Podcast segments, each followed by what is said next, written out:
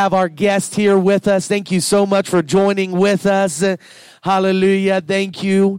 Praise God. And, and we're just uh, here thankful for what God has done and what he's doing. And I know everybody's curious about what the, the clock is. I think it'll become quite clear in just a moment. Hallelujah.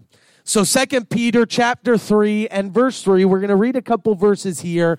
Then we're going to jump over and read a couple more verses uh, in verse 7 through 9. But it says Second Peter chapter 3 and verse 3, knowing this first, that there shall come in the last days scoffers, people who make a mockery of the word of God, God and church, because they're walking after their own lust. And they say, where is the promise of his coming? For since the fathers, in the last days, they're going to say, since the fathers, the apostles, fell asleep or passed away, all things continue as they were from the beginning of the creation.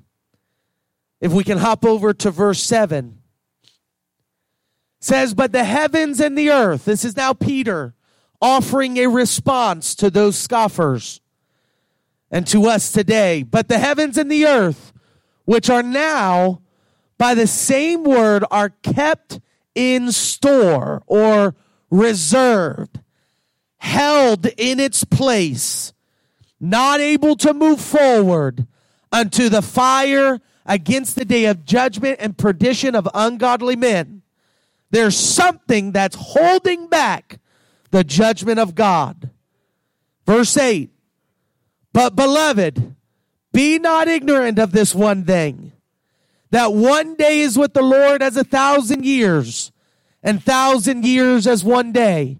He's saying that to, to show us his timeline is different than our timeline, right? His ways are higher than our ways. His thoughts are higher than our thoughts. His timeline is different than our timeline. Verse 9, and this is where I'd like to really preach from today. The Lord is not slack concerning his promise. The promise of coming back and taking us into the heavens. He's not slack concerning that promise as some men would count slackness, but is long suffering to usward, not willing that any should perish, but that all should come to repentance. How beautiful. Today I want to preach to you for a little while, as long as my body will give me strength. Hallelujah. I want to preach to you on this topic. What is God waiting on? What is God waiting on? Is this all right today? Can I can I get a smile? Hallelujah from everybody. Hallelujah. Praise the Lord. Praise God. Brother Louise gave me a smile and a hand raised. Praise God. So I know he's happy. How about we go to the Lord in prayer? Let's ask God to speak to us. Let's his spirit flow in this place. Lord, we're so thankful for you. I'm so thankful for your presence, Lord. You've already encouraged me so much in this place, if nobody else. I appreciate your word. I appreciate, God, you ministering to my heart. And I ask you, God, right now to speak through me. Help me to communicate this effectively and efficiently to this congregation. I pray that the church would be moved to action today. And I pray that the sinners would be moved to repentance today. I pray, Lord God, that you would show us and reveal to us your grace and your mercy in this house. We love you and we thank you.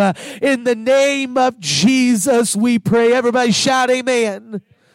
Now, I'm a little weak in body today, so I ask you to preach with me. Is that all right? Can you do that? God bless you. You may be seated. Now, if you've been familiar with church, uh, you probably, even as a child, recognize the idea that Jesus is coming back. Even as a child, if you were anything like me, you'd gone to church, had parents who were Christians, you knew Jesus is coming back for his saints, right? The Bible communicates it over and over and over again. I remember being a young child, probably about 10 years old, and having this idea. It seemed like a constant threat. Jesus is coming back. And that's okay for us to have that mindset. The Bible over and over again communicates it with such urgency, right? The Bible communicates it as he's coming back as a thief in the night. He wants us to feel a little on edge at all times that Jesus could come back any moment. I remember as a child, uh, I believe I had stepped into the restroom for a moment and when I walked out, I started walking around looking for everybody. Like, where is everyone? And, you know, again, probably 10 years old.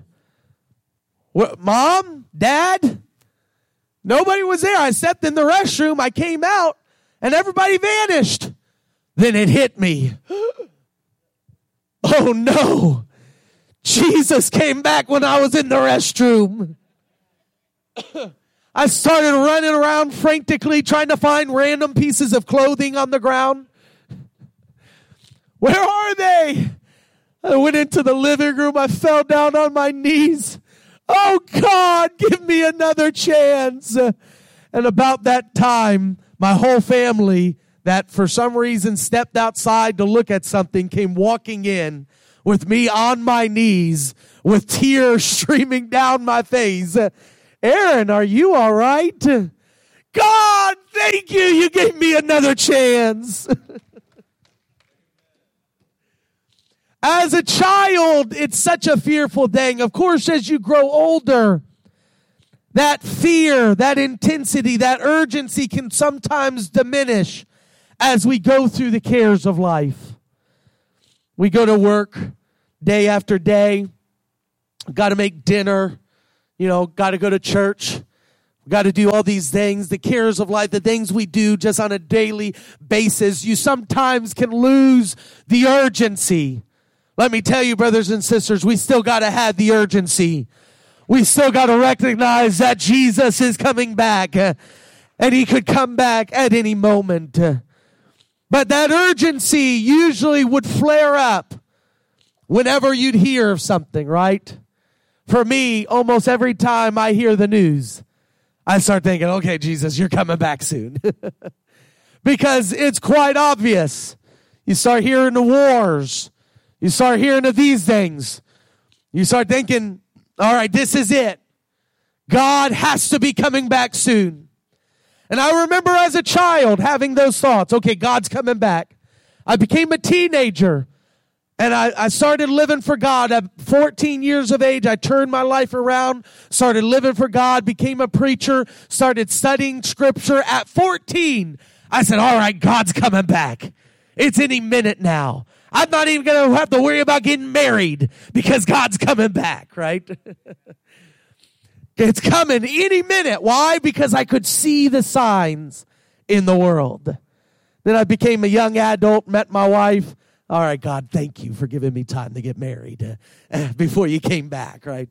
Hallelujah. Praise God. I mean, there's some young guys in this place right now. That might be their prayer. Maybe that's why God hasn't come back.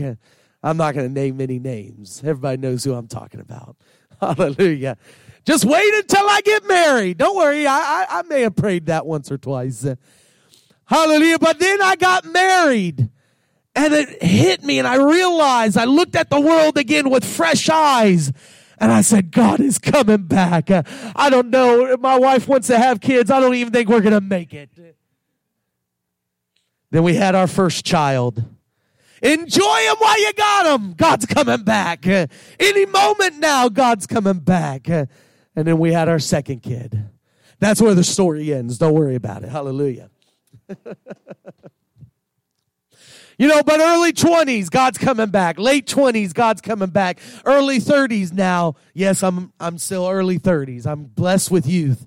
But even now, you look in the world and you say, God's coming back. But we've seen the signs. It seemed obvious. But it, even as I've grown older, it became more and more obvious. Well, today, I can say the signs are more obvious than ever before, right? And we've been seeing that. It's a progression. But we thought they were done years ago. We didn't realize it could even get this bad. And we still are looking at the world and saying, God, you see all the signs, all these things. Where are you? Why haven't you come back yet? And I can, as God dealing with me on this sermon, He brought me to Matthew chapter 24 and verse 6. I felt like this so clearly described our day today. He says, and ye shall hear of wars and rumors of wars. Is that what we're hearing? We're, we're in constant threat of World War III, constant threat of nuclear war. It's wars and rumors of wars. It's not actually happening in some places. We're just hearing that it's going to happen. Everybody's afraid. Everybody's on edge.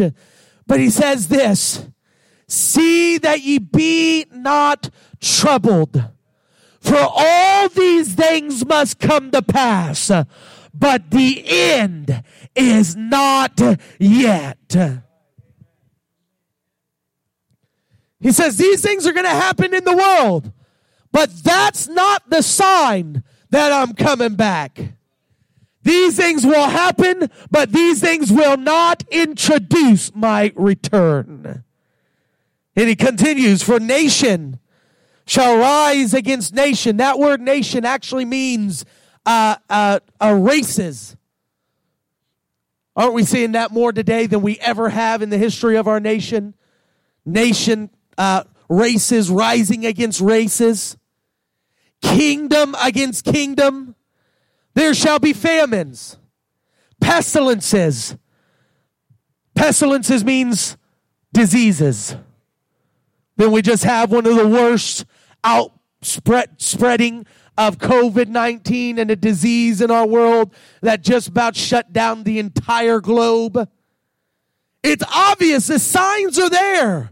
There were earthquakes in diverse places, all these signs. But he says this in verse 8 all these are the beginning of sorrows. But that means the end is not yet. And we're looking around, we're saying, God, you see, this is happening and that's happening. Where are you? God's saying, that's not the sign of my return. That's just a sign that it's coming close. but if you want a real sign, if you want to know what is the absolute marker for when I'm coming back, look at Matthew chapter 24 and verse 14. This is what he says. And this gospel of the kingdom shall be preached in all the world for a witness unto all nations. And then at that point, that's the marker. That's when Jesus says the end shall come. Oh, praise God. Thank you, Jesus. That means I can look out in this world uh, and I can see all this stuff going on uh, and I can see all the signs. Uh, and it's as if we're sitting in the church just waiting. God, why aren't you coming back? Where are you, God? We are waiting on you, God. And this is what I believe God's saying. He's looking straight back at us and he's saying, you're not waiting on me. I'm waiting on you. He says, because I'm going to come back when this whole world has heard the gospel. Oh, he says, You're not waiting on me. I'm waiting on you. I'm waiting for the church to mobilize and take up their Bible and go to every nation. I'm waiting until every soul has the opportunity to hear the gospel. I'm waiting until every nation, every city, every community has an opportunity to hear my word. Oh, Hallelujah. He says, I'm waiting on you. I'm waiting on the church to realize there's a harvest out there. I'm not coming back until the harvest has been gathered. That's why Jesus said, Pray the Lord of the harvest that he should send forth laborers. Why? Because the harvest, the fields are white and already ready for harvest. What he's trying to say is he's trying to say, you're not waiting on anything. If you want me to come back, if you want to shed your body, you want to take on a glorified body, you want to shed the tears and the pain, you want to come see me in glory, here's what I need you to do. I need you to go preach the gospel. I need you to go gather the harvest because I'm not coming back until every grain has been gathered oh, hallelujah. I'm not going to leave not one grain out there. I'm not going to leave not one weed out there. Not until every grain of wheat has been brought in. Will I come back? Oh, somebody worship the Lord right now. Oh, God, help us to get a burden.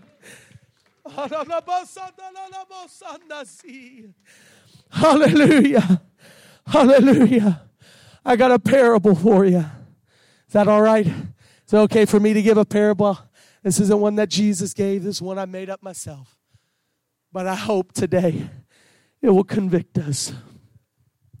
There were two boys, two brothers, woke up early, found that their daddy was already out in the field gathering in the harvest. They looked around and said, Well, man, he's out there. I, I thought today we were going to spend time together. So they sat around the house, waiting and waiting for daddy to come back. They went over to the window, got smudges all over the window. Is he here? Is he here? I don't see him. Can you see him anywhere? But they couldn't see him. Oh, I guess we better just go eat some breakfast. They stepped away, ate some breakfast, filled their belly. They heard a little noise outside. Huh? They ran back to the window. Is that daddy? Is he here? No, he's not here yet. We can't see him. When is he going to get here? I'm getting tired of just sitting around and waiting. The boys tried to entertain themselves. They grabbed the nearest toys.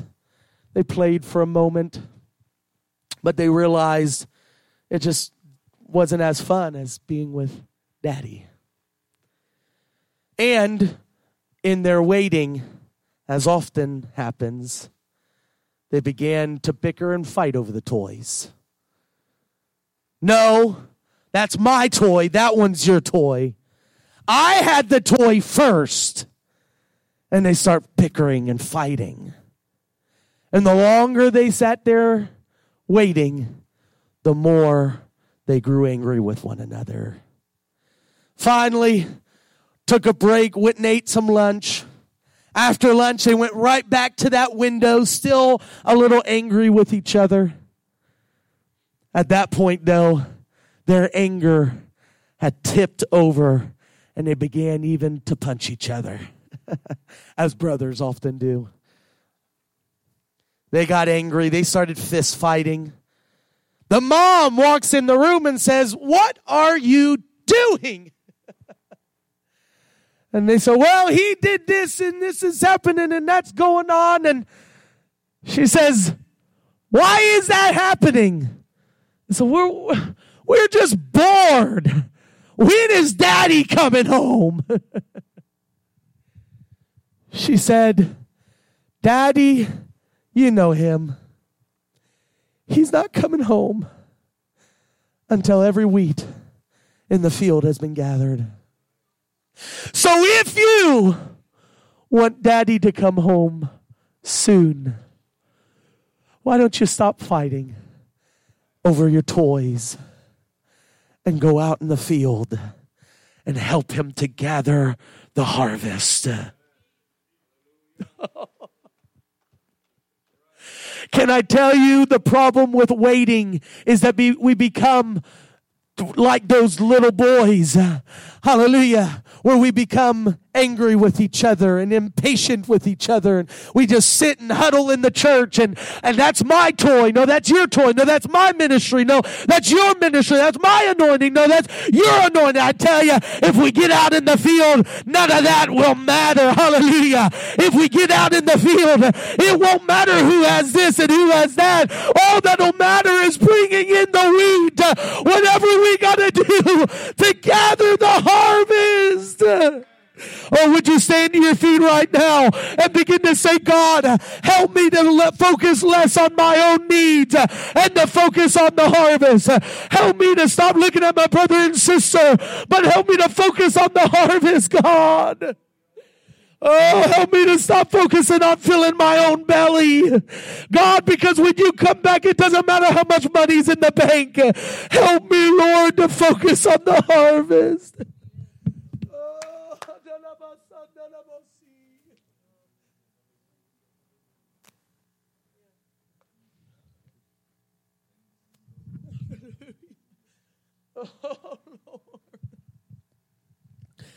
Jesus, I had a dream. You can be seated. I had a dream about a month ago now. Some of you remember I told you this dream. I don't claim that, that every dream I have is of God. I hope not. Hallelujah. Because I've had good and bad and everything. But I do know that there are times when God has spoken to me in dreams. About a month ago, I had a dream.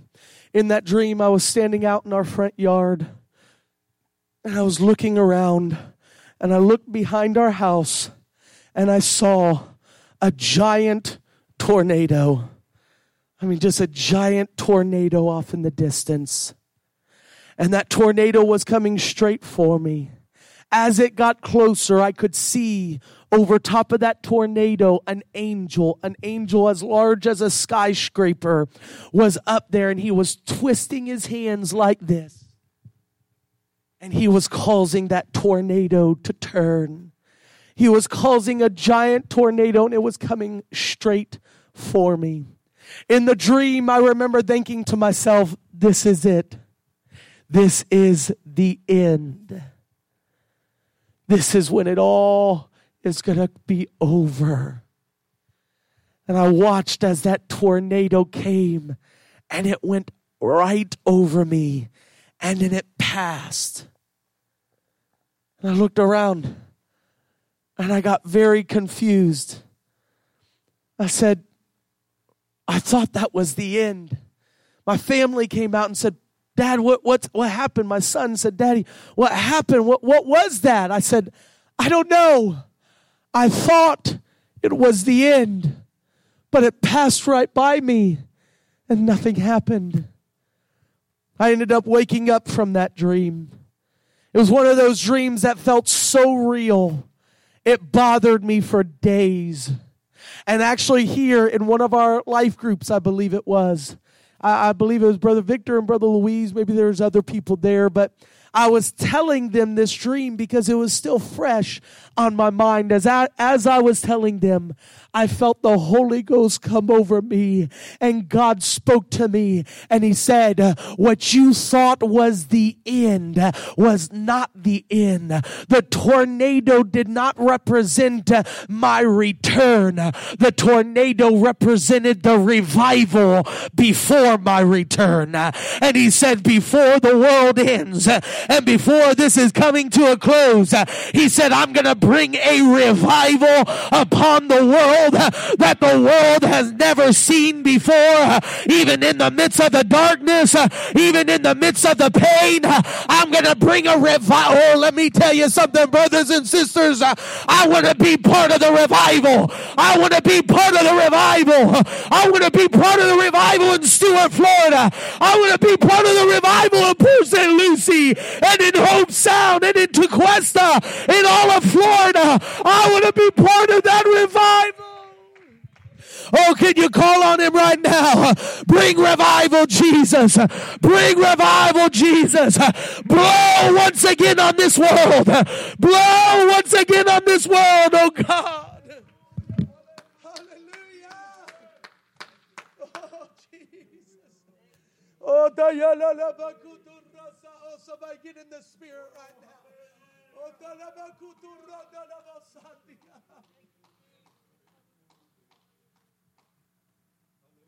Oh, Jesus. Hallelujah. Hallelujah. Oh, Hallelujah.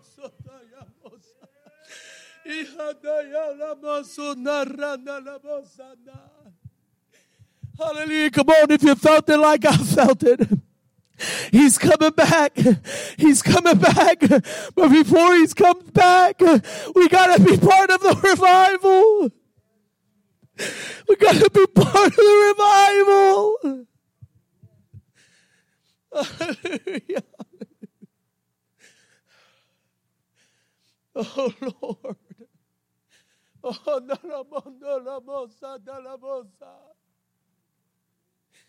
Oh, I feel the witness of his spirit right now. Would you once again, I'm sorry, I'll preach the rest in just a minute, but would you just lift up your hands again? Lord, speak to me. Lord, speak to me. Lord, speak to me. Help me, Lord God. Give me a burden for the revival, Lord. Give me a burden for the harvest, God. oh, In the name of Jesus. In the name of Jesus. Hallelujah. Hallelujah. Hallelujah. Hallelujah. Thank you, Jesus.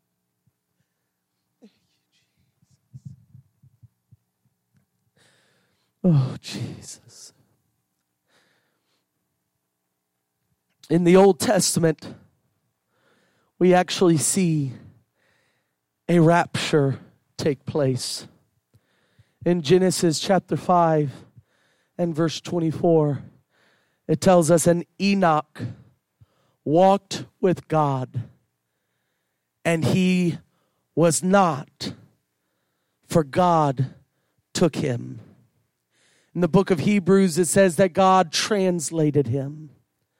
Very similar wording to the book of Revelations in the New Testament when it describes the rapture, Jesus coming back and taking us with him into the heavens. But in the Old Testament, we see it in the life of Enoch. Now, I'm not here to try to claim I have some in depth knowledge as to why God raptured Enoch.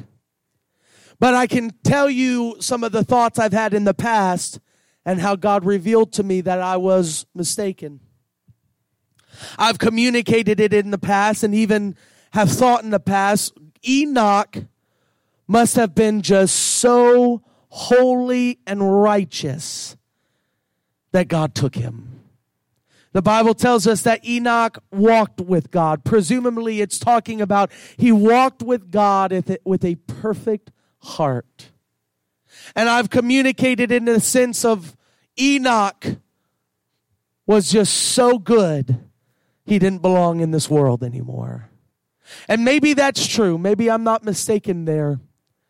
But God opened my eyes and helped me to see this differently when I began to compare Enoch with another Bible story. Only one chapter later in Genesis chapter 6 and verse 9, it says, These are the generations of Noah. Noah was a just man and perfect in his generations, and Noah walked with God. That is the same phrase in the Hebrew as it uses in 524 when it says Enoch walked with God. And as I began to look into this, I said, God, if Enoch walked with you, and because of his perfect heart, you took him and you raptured him out of here. What happened with Noah? Noah, the Bible even talks greater about how righteous he was. He was a just man, a perfect man. Why would you translate Enoch out of here and not Noah? I can't claim one's better than the other, but absolutely not, one's not worse than the other. Why would you take Enoch and not Noah? And this is what God put in my heart. He said, because I needed somebody to build a boat.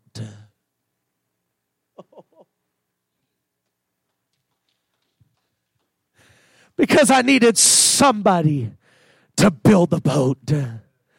I needed somebody. I've got a plan and a mission for somebody. You want to know why you're still sitting here today? You should have died a long time ago. God should have taken us out of here. But the reason we're here today is because God still has some work to be done. God still has a mission to put forward. There's a boat that needs to be built. Come on now, hallelujah. Because if they're going to be saved, God's designed it that the church is the one that's going to do it. Hallelujah. Why am I still here? It's because I got a mission. Why am I still here? It's because I got a higher purpose. Hallelujah. And I got to put my hand to the work. I got to build a boat. Hallelujah. Everybody say, I got to build a boat. Come on, say it with some passion. I'm here because I got to build a boat. Oh, hallelujah. Let's worship the Lord.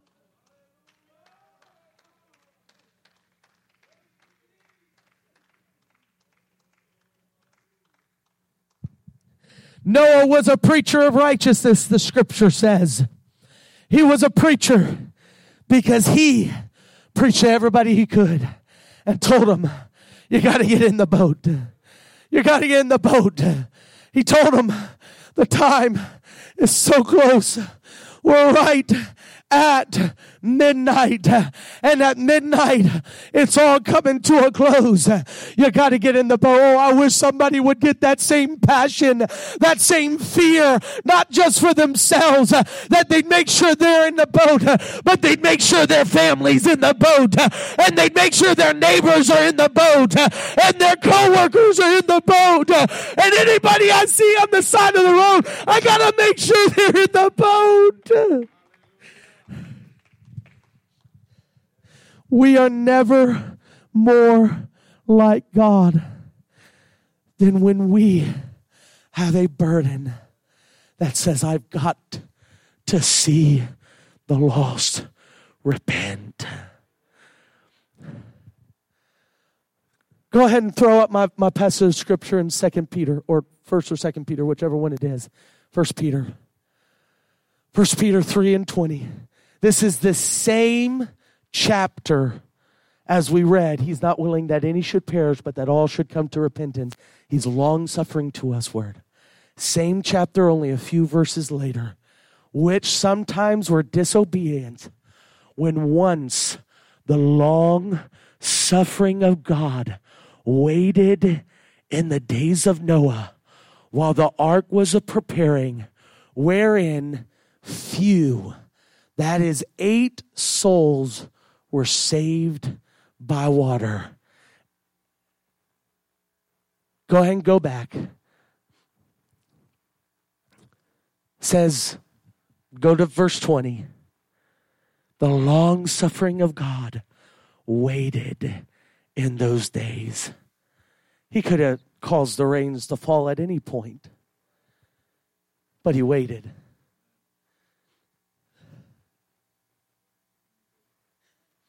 He knew there was only going to be eight souls saved. But he waited. I, I want us to read it in Genesis. Go ahead and throw up Genesis. Genesis 7 11. In the 600th year of Noah's life, in the second month, the 17th day of the month, the same day were all the fountains of the great deep broken up, and the windows of heaven were opened. Verse 13. In the self same day entered Noah and Shem and Ham and Japheth, the sons of Noah and Noah's wife and the three wives of the son with him into the ark. Verse 16 And they that went in, went in male and female of all flesh, as God hath commanded, and the Lord shut him in. I always had it in my mind Noah and his family were in the ark, safe and secure.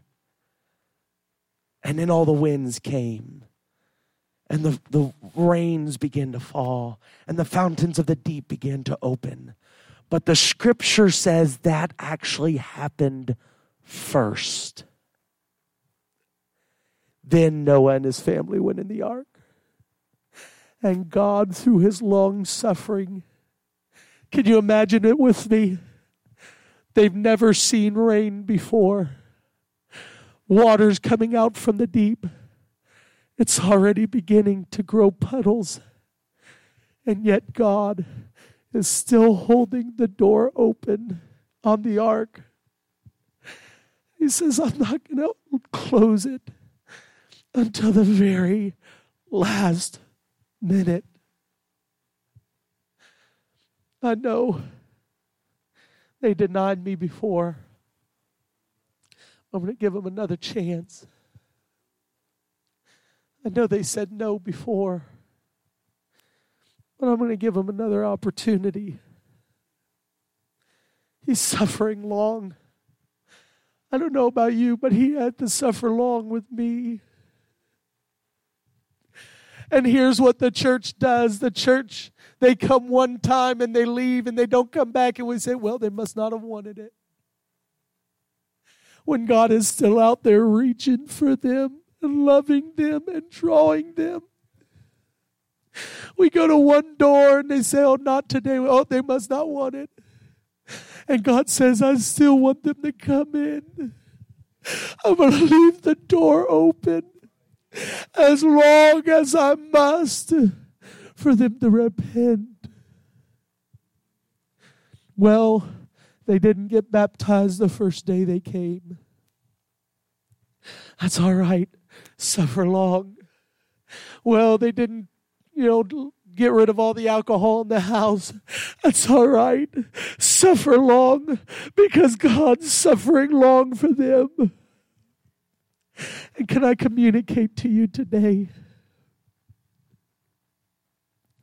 If you've got sin in your life, and if you know that you're not ready to see the Lord, I'm not going to bring to you the normal message. I believe we are right there. But I want to say to you, you should be thanking God that you still got another chance to repent. You should be thanking God that you had another opportunity to come to church. You should be thanking God for another day to get it right because it's the long suffering of God that's holding the door open and He's not going to end it. Brother, come on. Could you come up here real quick? Often we look at the clock and we say, well, why isn't it striking midnight? Hasn't it felt like this for a long time? Hasn't it felt like 1159 for years now? If only we could see. Won't you go and just put your hand on it like you're holding it? If only we could see. The reason why this isn't moving is because the grace of God is giving you and I one more chance. Because He's not willing that any should perish.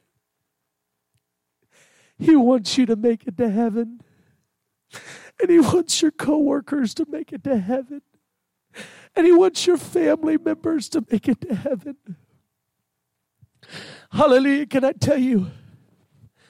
It's the grace of God that is holding it back. And I know we can have a discussion on the foreknowledge of God and how God has a time. I know God has a time, but in his foreknowledge, he knows the exact moment uh, when the final person who will repent repents.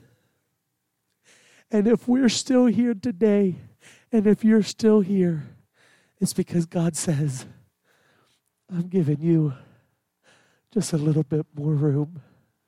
If we could stand today. Don't be mistaken. Just stand there for a moment. Don't be mistaken. Don't, don't get like the scoffers.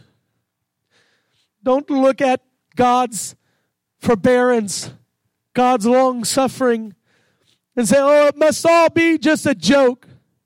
It must not be real, must not be legitimate. God must not really be coming back. I could just go and do whatever I want to do, and it's not going to matter because God's not coming back.